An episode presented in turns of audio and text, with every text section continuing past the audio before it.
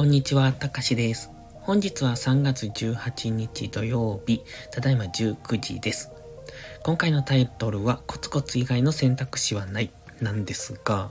最近ね、思うことがありまして、僕結構 SNS を頑張って更新してるんです。まあでも、あま、あんまりその、うん、上手じゃないというか、まあそんなにこうバズったりとか、えっ、ー、と、人の心理を考えて投稿するとか、そういうことをしないので、特にそんなに大量のフォロワーさんがいたりだとか、そういうのではないんですが、まあコツコツは続けているので、それなりにフォロワーさんは増えてきているんですね。まあ YouTube とか、Twitter とか、インスタとか、TikTok とか。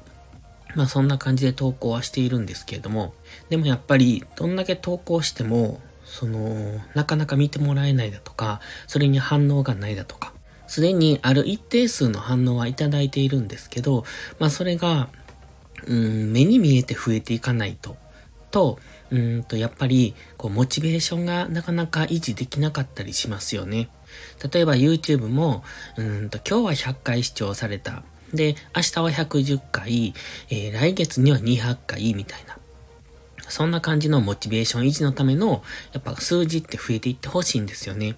で、もちろんその数字を、うんと気にするがばかりに、あの、メンタル的にやられてしまうことがあります。それが SNS 疲れですよね。承認欲求から来る、その欲求が満たされないことによる、うん、なんで続けているんだろうみたいな、そういうのがあると思うんですけど、だからある一定数のいいねも欲しいし、コメントも欲しいし、リツイートも欲しいみたいな。そんな感じになってしまうんですが、まあそれはそれで、あ、じゃない。そう思ってしまうと、SNS の更新って難しくなるんですよね。だから僕は基本的には淡々と作業を続けると思ってて、まあ性格上結構そういうところがあって、あんまり、え、人とのコミュニケーションは得意じゃないし、うんと、多くの人とコミュニケーションするとか、その人の心をつかむのがやっぱ下手くそなんやなって思うんですよね。まあ、人の心をつかむというか、なんて言うんでしょう。熱狂的なファンを作るのが下手くそっていうのかな。うまく言えないな。でも、コツコツするのは別に嫌じゃないし得意だと思うんですよ。で、コツ、その、うんとね、ファンっていい面と悪い面があると思ってて、熱狂的なファンっていうのは、えー、熱しやすく冷めやすいんですね。だから、えっ、ー、と、集中してこの人のことがいいって言ってこう、熱狂的なファンになると、今度下がった時、えっ、と、冷めてしまった時も、ふって離れてしまうんです。そうじゃなくって、うんと、話題とかもそうですし、その、ファンとかもそうですけれども、じわじわと、うんと、熱狂じゃなくって、ある程度あったかい、一定の温かさが保たれているファンって大切だなと思ってて、だから熱狂的にグワって来る人は、グワっていつか、そのうち降っていなくなっちゃうんで、そうじゃなくって、じりじりといつまでも、あの、近くにいてくれる人たちっていうのが一番ありがたいなって思うんです。って考えた時に、その冷めてしまうような、うんと、ファン作りじゃなくって、いつまでも近くで、いつまでも見てくれるようなファン作りっていうのが大切だと思うと、えー、コツコツ以外の選択肢はないなって思うんですよ。そしてそのコツコツの仕方も、あの人の、うんと、気持ちを一気に引き寄せるような、つまり、えっ、ー、と、SNS で言うとバズらせるような発信じゃなくて、そうじゃなく、ある一定の、うんと、情報量、その、うんと、情報の価値ってあると思うんですけど、その価値が、例えば0から100まであって、100の価値をボンって出すというよりも、50ぐらいの価値、一定の価値で出していくっていう、そういうやり方の方がいいんじゃないかなって思うんですよ。それは一時ね、えっ、ー、と、フォロワー数を一気にかき集めるみたいなやり方、まあ詐欺師とかの人がやるんですけど、人を煽って、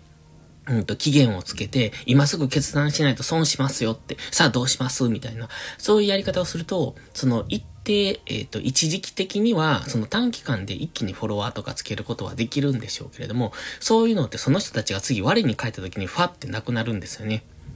まあそれがまあでも詐欺師にとっては一時でもいいからフォロワーを集めて私こんなフォロワーいますよって見せつけてこんなに儲かるんですよっていうそういうやり方をするからまあそこにこう一時でも熱してしまったファンっていうのはそれに引っかかってしまうんですけれどもそうじゃなくってうんとあるこう、距離感が一定。近すぎず遠すぎず、でも常に近くにいるみたいな、そういう距離感の人たちと繋がっていられるっていうのが、これが多分、うん、なんていうのかな、コミュニティっていうのかな。その、空気みたいな関係ですよね。えっ、ー、と、いつも近くにいるし、でもそれが苦でも快楽でもないっていう、そういう感じ。それが大切だと思ってて、で、今自分にできるのはそれ。まあ、それしかできないっていうのもあるんですけれども、まあ、それをコツコツやっていく。それをやっていくことで、地道に地道に少しずつ、えっ、ー、と、自分のファンが増えていく。で、そういうことをするのが今、えっ、ー、と、それしか、それしかできないっていうか、今はそれしかできないなと思ってて、で、それをもう今1年半、2年、2年半ぐらいか続けてきているのかな ?2020 年頃からいろいろ。このスタイフもそうですし、YouTube とか、うん、ブログとか、えー、ツイッターもそうかな。その辺全部始めてるのが2020年代なんですよ。で、2020年にちょっとずつ、あの、やり始めて、まあ、それが今形になってるっていう感じなんですね。で、それを今もコツコツと続けてて、まあ、スタイフもそうなんですが、スタイフの場合はなんか、ちょっと微妙だなと思ってて、で、これはまあこの先続けていくかどうかわかんないですけど、そもそも、うん、話し下手な自分っていうのがいて、その話し下手を直すためにスタイフを始めた。で、まあ一人で喋ることも苦手。結構ね、これやってみるとなかなか難しくって、そのマイクに向かって一人で喋るとか、まあライブとか、えっ、ー、と、その、お客さん、視聴者の方とコミュニケーションを取りながら話すってなるとまたちょっと違うんですけれども、何もないところで一人で喋るって意外と難しいと思うんですよ、慣れるまでは。で、まあそこをつけたかった。まあ YouTube の投稿もしたかったので、まあそういうことで一人で話す訓練と思ってスタイフも始めたんですけれども、最近ちょっと微妙だなって、あのスタイフ自体が微妙だなと思ってるんで、ここのアカウントも、あの、更新率がちょっと下がっているっていうのと、まあ最近忙しいからなかなか更新できていないっていうのもあるんですが、でもやっぱりその得意分野があんまりないとか、何かの専門分野を持っていないとかね、そういう人っていうのはやっぱりコツコツとやること以外に方法はないんじゃないかなって思ってる。うん、方法がないというよりも、コツコツやるのが、その最短の近道じゃないかなって思ってるっていう感じですね。だから、下手でも、うんと、何でもいいと思うんです。まずはコツコツ続けること。で、まず、その、量より質だって言うけれども、そもそも質を上げるためには量をこなさないと上がらないわけで、話し下手な人がいきなり話上手になることなんかできないその人前で話すのが苦手な人っていうのはやっぱり練習をして、そのイメージをして、慣れて、そして初めて人前で話すのが上手くなるみたいな感じで、そのじゃあスタイフで、えっと、上手に話せるようになるためには、やっぱり圧倒的な量を出して、そこで質を高めていくっていうことをしないといけないと思うんですよね。